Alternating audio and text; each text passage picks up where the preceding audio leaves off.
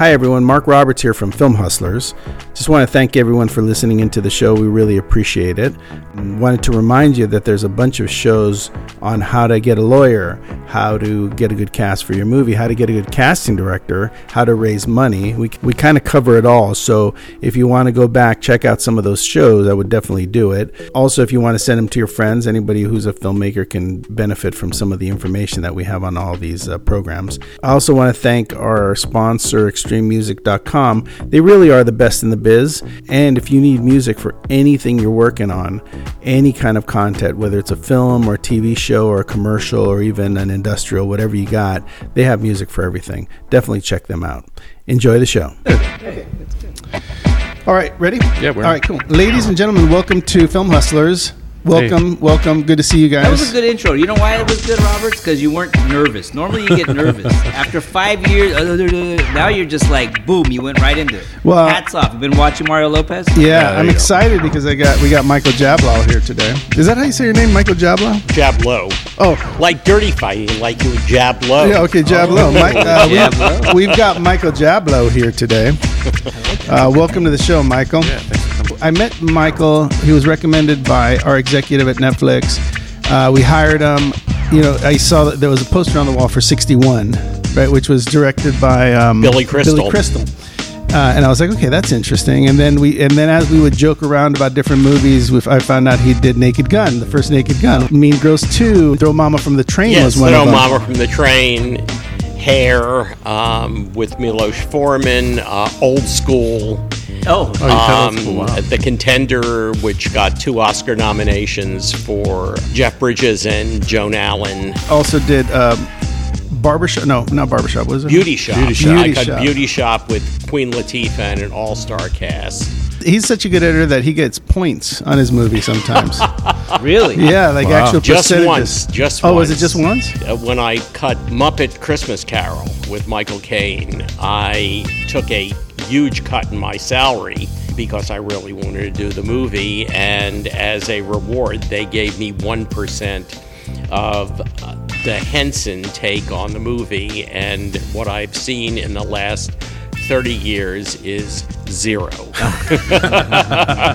Well, sounds like Hollywood accounting. yes, Hollywood Yes. accounting. Well, we've had we've had a really good time. I've learned a lot about you and about your your the history of your work. I mean, you're a terrific editor. It's funny to to work on a film with somebody and to see like the process that they go through. I mean, slowly but surely, the way these films do, they got it got better and better to the point where literally I would sit there, like I sit there now and I think like there's not one arbitrary cut in the movie like perfect looking movie and all edits work doesn't always work that way by the way No, it does not always work that way, and there was very little that had to be saved. Uh, it really has to do with um, Mark's work on the movie, which was Oh, wow. extraordinary, Wow. and the director, who they were a great team. Yeah, we are, In post production, we have been a great team.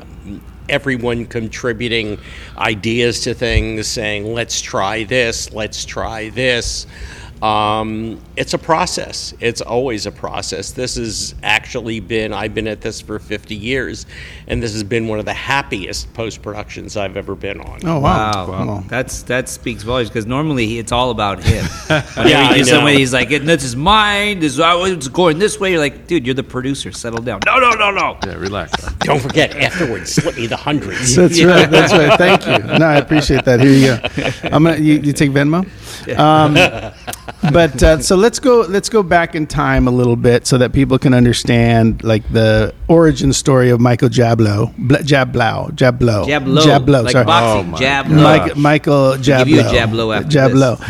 Look, I Um, don't care how you pronounce it, as long as you call me. and the check clears. Yeah, And the check- check clears. And the name's right on the check. That's it. Exactly. um, how people get into the lane that they end up in. Like, how did you always want to be an editor? When did that show up in your life? I really, w- it showed up in my life in my first film class at Goddard College in 1967. I just really enjoyed the editing room. I enjoyed the whole process, and we were making we.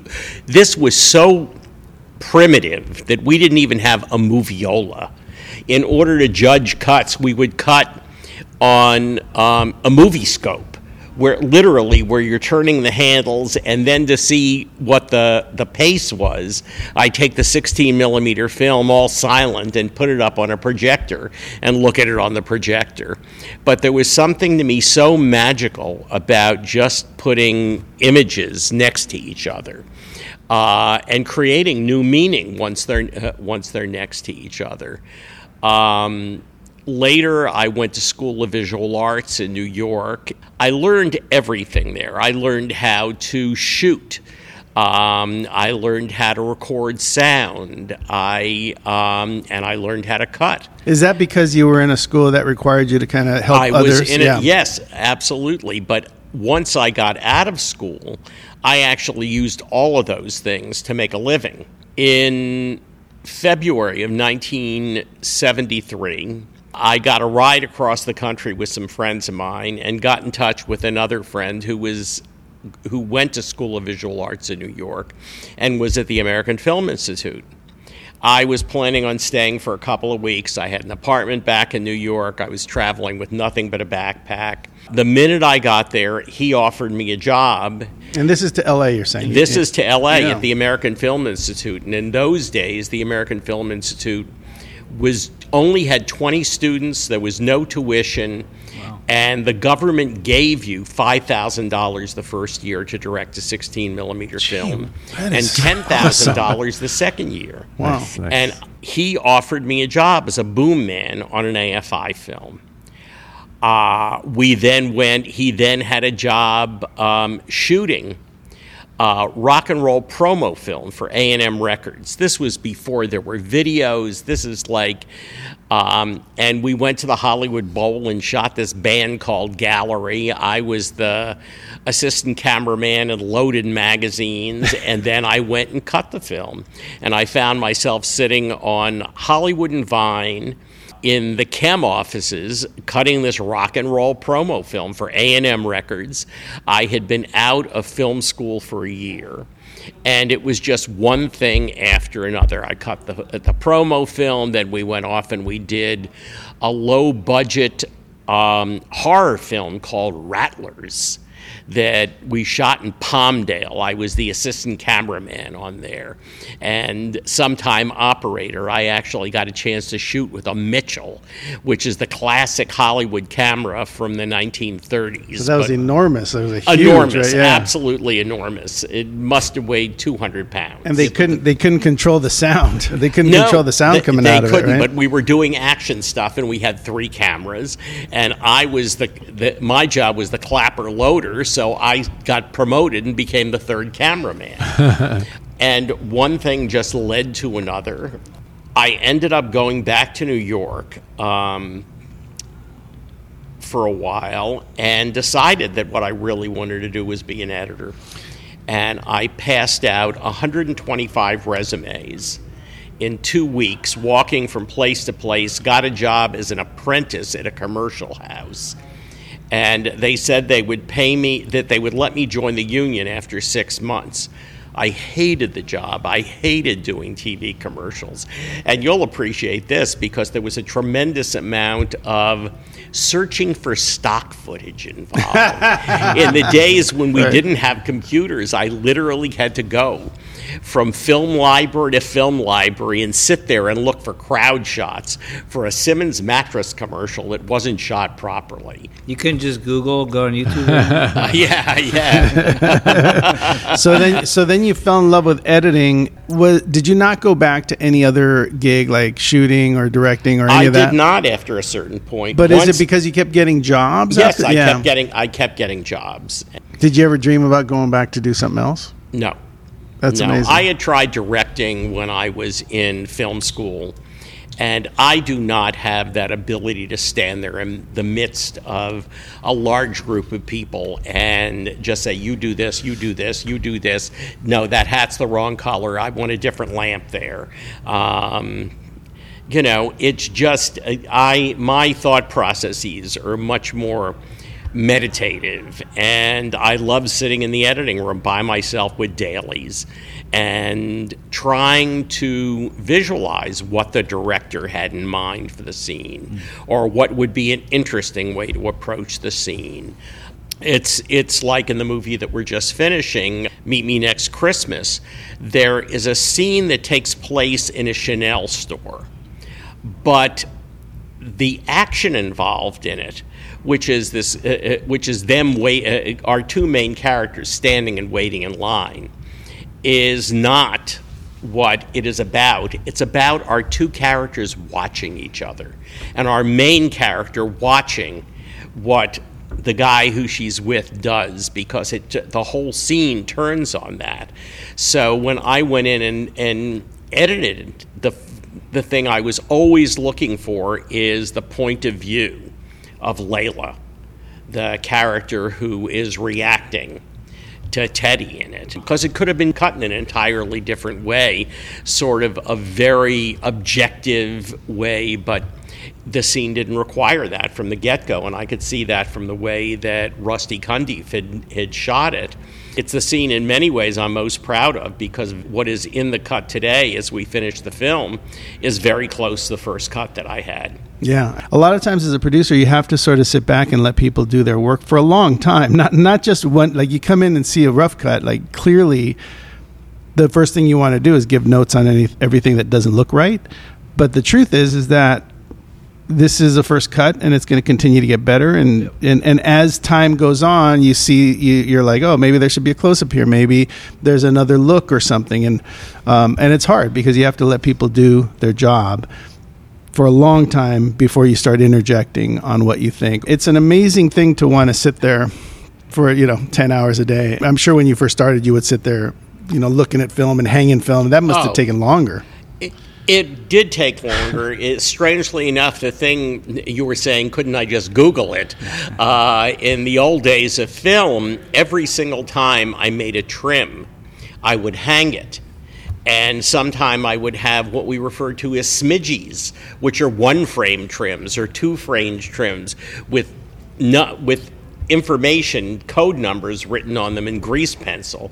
And I would constantly be yelling for my assistants to get me stuff. I mean, going, I started on the Avid in 1996 um, and would never go back because the fact that I can just hit a button and get the match frame and see what an extension on a shot is, and I no longer have to search for trims. Hmm. Um, and in '96, that was the explosion of. of that uh, was yeah. the explosion. I decided at that point that I was not going to be the last uh, film editor in Hollywood cutting on film. If it was going digital, I was going digital, and I learned the Avid because everyone told me it was the harder system to learn. So I figure if I'm going to learn something, I may as well learn the hardest thing. What was it? There was Lightworks. There Lightworks was, was the big competitor to Avid, yeah, and that's gone now.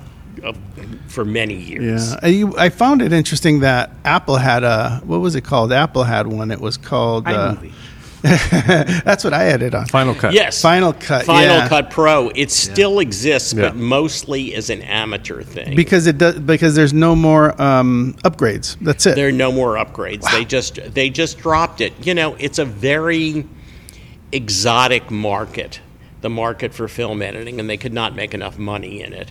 Uh, the thing about Avid is not only do they make the media editor, you know, but they also manufacture tons of things for TV stations.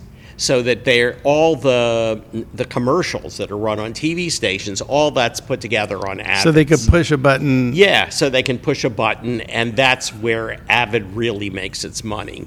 I mean, there are competitors now. Um, there's Adobe Premiere, but that has drawbacks yeah. in that it's much more difficult to work on a multi editor show. We had two Avids on this show. Me and my assistant would bounce things back and forth. Shout out to Nadav. Yeah. I, I got you, girl. um, but, but, yeah, the, the 1996 was the explosion, and then no one, and then no one ever went back, and everything's cut di- uh, non-linear and digital now. Um, was what, that when the XL one came out? 96. Remember the camera? I want to say yeah, but yeah. probably that, right? about that. That, yeah. was like game changer. I remember. Yeah, it was a little later than that, but yeah, a little bit later, right? Yeah. Uh, but what what would you say was the turning point in your career when you were like, when you really felt like, oh wow I'm going to make a living being an editor? Because that happens to everyone, right? At one point in your life, it's like, oh wow, Yes. this is going to be a for real thing for me. The the turning point in my career is when I went to work for uh, Lynzee Klingman, who was my mentor, who um, had just cut One Flew Over the Cuckoo's Nest, and still was not in the union in California. I met her. Uh, I actually met her at a party in Hollywood, and then we ran into each other again in New York. And her assistant had just quit. She was doing a movie called "You Light Up My Life," uh, with probably the worst director in the world, Uh, who was that? uh, a guy named Joe Brooks, who ended up being um, arrested for um, rape and sexual molestation. He ended up killing himself rather than go to jail. Wow. He billed himself as the Mozart of Madison Avenue. He wrote jingles. He was a, ho- a Madison Avenue jingle writer who wrote songs, and we ended up working on this movie. And then after that, um, what was the movie though? What was the movie that you were like, oh wow, everyone's going to know this movie? Hair. Hair. We Wow. went, she, Lynzee hired me as her first assistant on Hair. I ended up becoming uh, a co-editor, and re- we had a huge editing room. Alan Heim, who won the Oscar for cutting all that jazz, did one came in and did as a guest editor and did one number on it that Milos didn't want to work on, and um, I worked on that film for 18 months. We were in production for nine months, from September 7th into, uh, of 1977 until um, Memorial Day of 1978. Wow. I mean, it is the longest picture I've ever been on. It's one of the longest jobs I've ever had. Were you really proud of proud of that when you saw it Oh, finally? I, Yeah. I think it holds up incredibly well. I it was my postgraduate school in editing, and then I finished that movie and got hired to do uh, a Redford movie at Fox. Did that for another year. Uh, a picture called Brubaker. And at that point, I was very, very tight with the head of post production at um, 20th Century Fox. And I walked into his office when we finished the movie, and we were sitting there sipping scotch. And uh, I said, I can't be an assistant any, editor anymore. It's driving me insane. Um, and he had been the VP of Post at United Artists when I was doing hair. And Woody Allen has said, I know you're not supposed to mention his name, but Woody Allen said that 90% of everything is showing up. In many ways, the big change in my career came. We had taken hair to Denver to preview it. We had a very good preview. A meeting was called with the heads of United Artists, Eric Pleskow and, and Krim and Mike Medavoy. For 10:30 in the morning, we were going to have a breakfast meeting, and Gary Gerlich was there. Milos Forman, the director, didn't show up. Lester Persky and Bob Greenhut, the producers, didn't show up. Lynzee Klingman, the supervising editor, didn't show up. I showed up.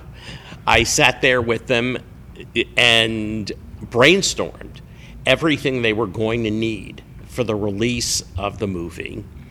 Uh, we flew back to LA that afternoon. I got a call from Gary at UA. He called me into the Universal or into the UA offices in Beverly Hills at the time and said, "Obviously, you're the only one who we can communicate with. You're in charge."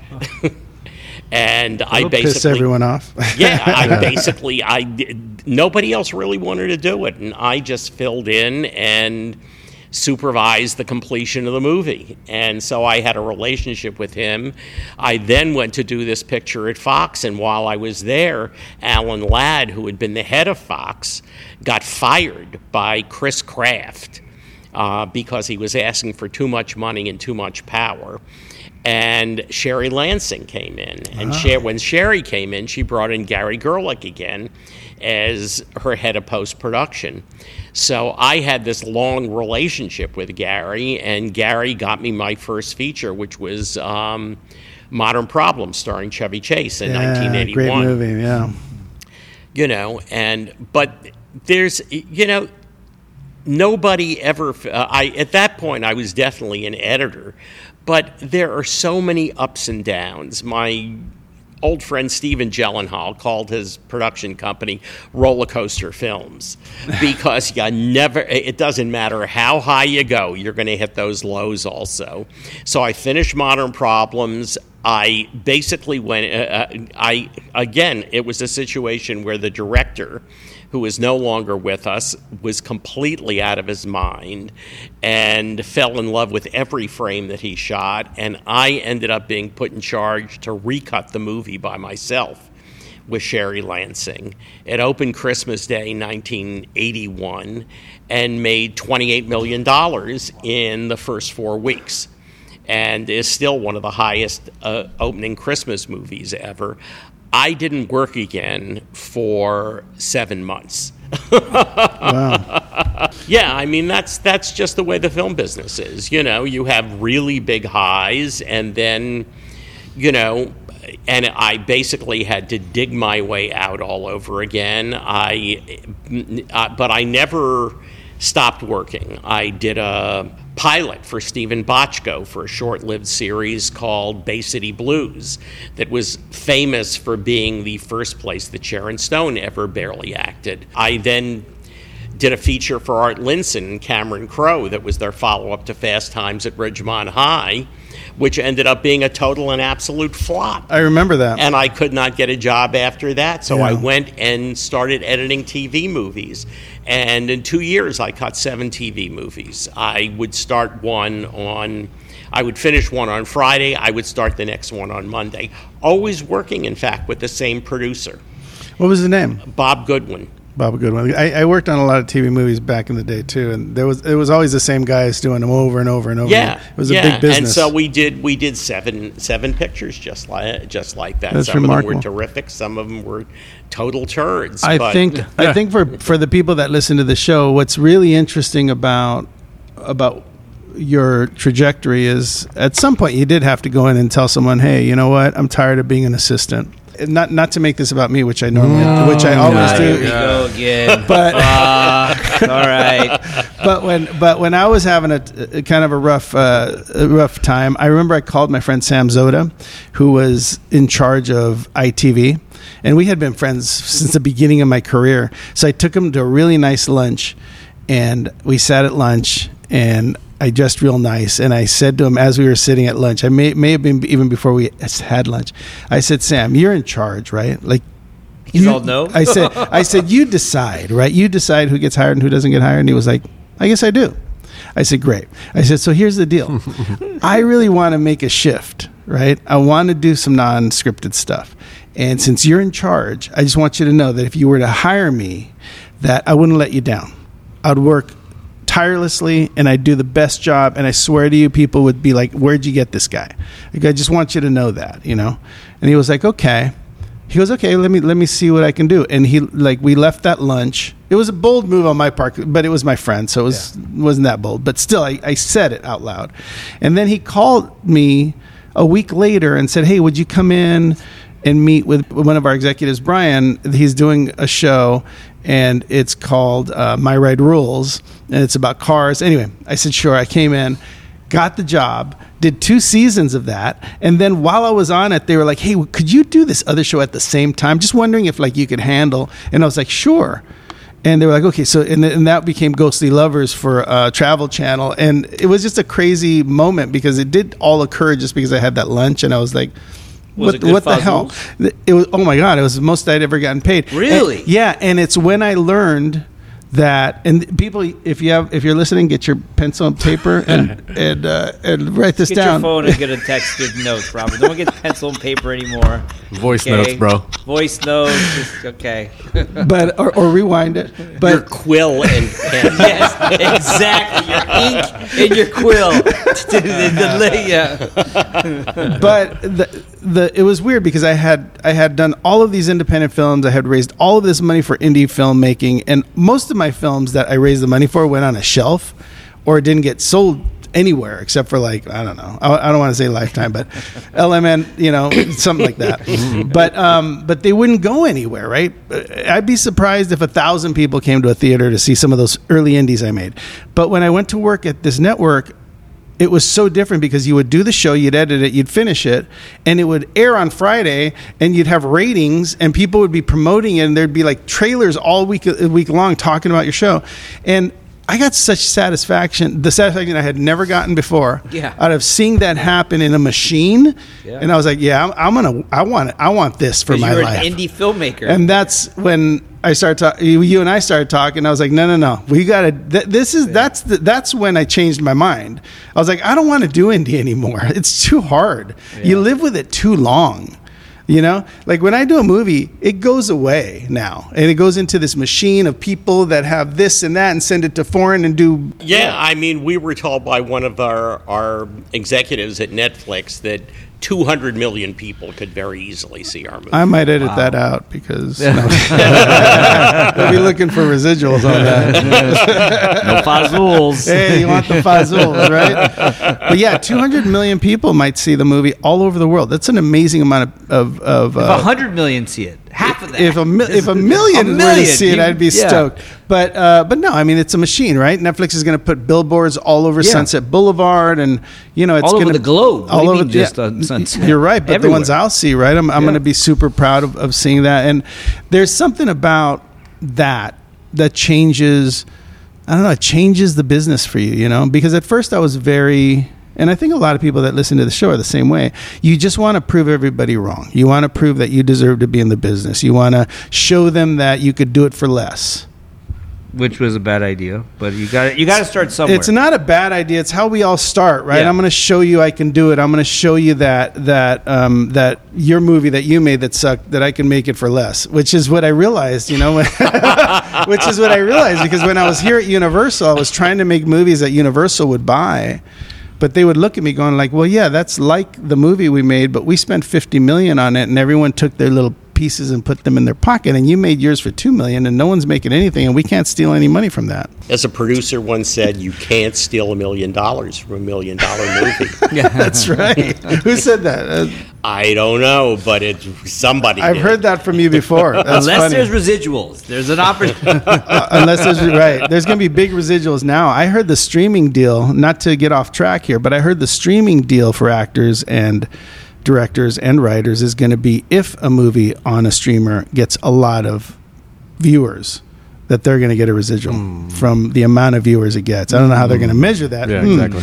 But no, uh, they have a way of measuring. Oh, they, They- totally. It's But all, Yeah. it's, a, it's in their They- little computer. They they- they, yeah. can hit their special private Google. right. yeah, exactly. but that's the private one that they won't share with the yeah, Exactly, Right. but they know. Two hundred million just went to two million. Yeah. oh wow! Look at that. Two million people. So, Oh, I read it wrong. Um, so you you have worked with some amazing people. You worked with Billy Crystal. What was it like? I mean, first of all, Billy Crystal is like one of my idols. I I probably watched.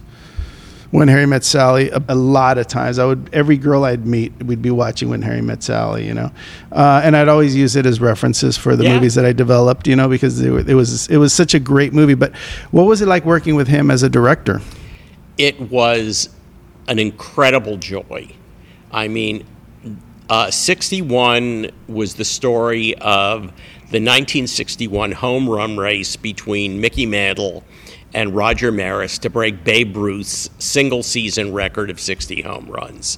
Billy had met um, Mickey Mantle first when he was eight years old, and his father took him to a baseball game.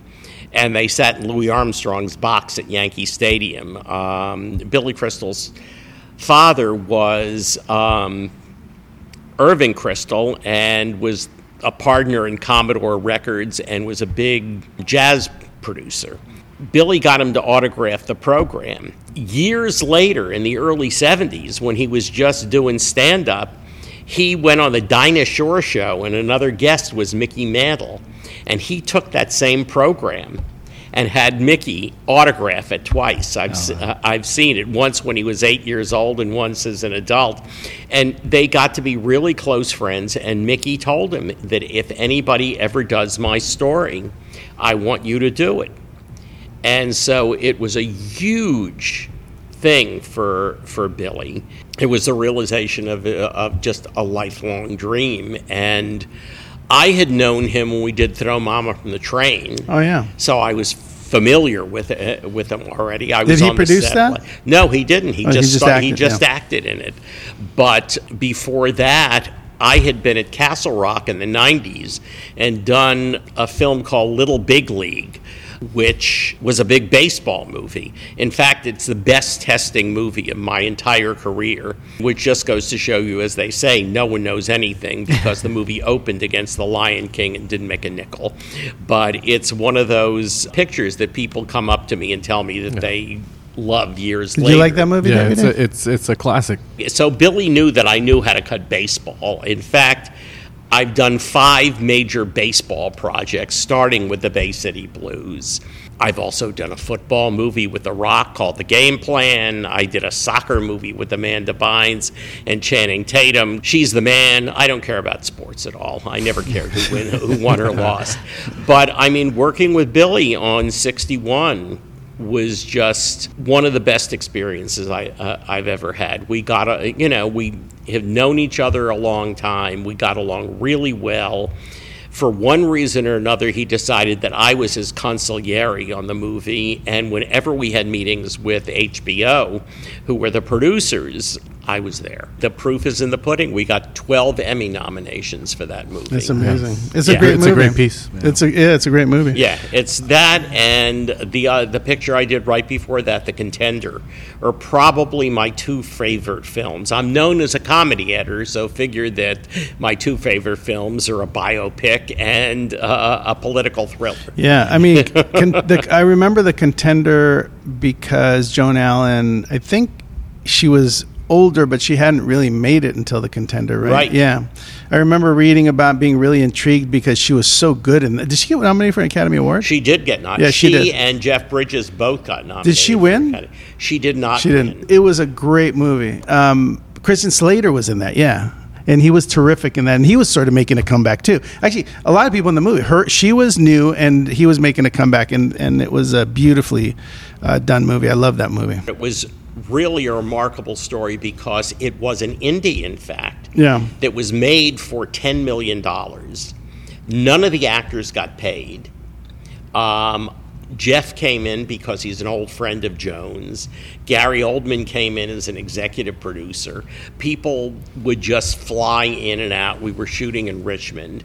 After we finished it, Spielberg saw the picture and bought it for DreamWorks. It was the only film that they was ever produced outside DreamWorks that they bought. We made the contender for $10 million, and then the next picture that Rod Lurie and I did was The Last Castle with Redford again and James Gandolfini, which was budgeted at $80 million. That's crazy. What I like most about getting to know you and working with you is uh, I miss the old Hollywood in a lot of ways, and I think. Not, I'm not calling you old. I'm just saying, like I the am old. I am. the old Hollywood. The old Hollywood was is so romantic. You know, I don't feel like all of these movies that you're talking about, and like DreamWorks and the the heyday of Spielberg and the buying of Contender, and you know, all those stories uh, just feel so romantic and fun. And It's like everybody is ready to always talk about the good old days, but the one thing about the movie business is that it's 120 years old, and it has been nothing but change for 120 years. I mean, the talkies came in in 1929, you mm. know, and then there was the 30s and the 40s, and then color came in in the in, in the 50s. And it's constantly changed. I mean, the position of the studios have changed. Studios have come and gone. I've worked for a bunch of studios that no longer exist. Right. You know, Orion Pictures. Yeah. I did two films for Orion. Um, New Line, yeah, I mean, there's RKO. RKO, RKO. Yeah, I mean, the standard in the businesses the things are constantly changing, and I can't say that it's always for the worse. There were executives in the bad old days who were absolute nightmares. Uh, Harry Cohn, who was supposed to be a real thug, or Louis B. Mayer, who ordered Judy Garland to take um, speed and you know and Seconal to stay awake and thin. Yeah. Right. Jack Warner, he screwed his brothers out of the company. My first job at a studio was at Warner Brothers in 77. And there's a screening room there that was Jack Warner's screening room. And right to the right of the screen, there's a door. And you open the door, and inside there's a toilet. Because Jack Warner had a weak bladder, and he would sit down to watch a movie, and he'd always say, Is this a one piss film or a two piss film?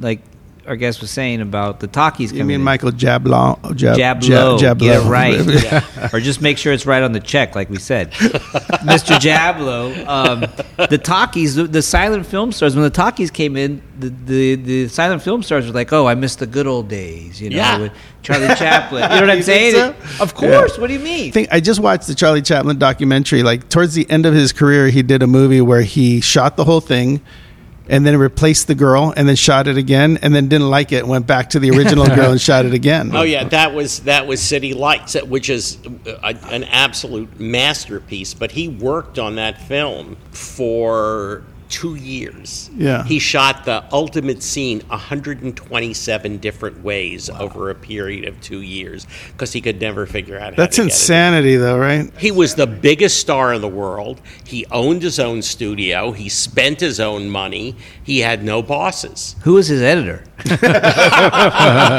Oh, wonder. What a pain.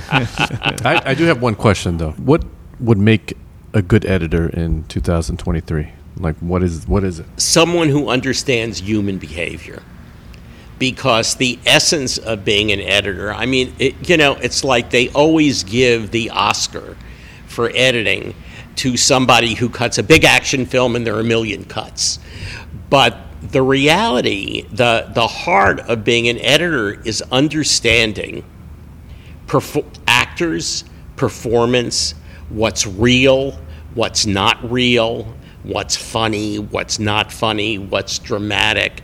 It is, you know, you basically, the job of the editor is always uh, to protect the performance of the actor, to make sure the actor looks good, to make sure that the actor, that, that the story is being told in the best possible way.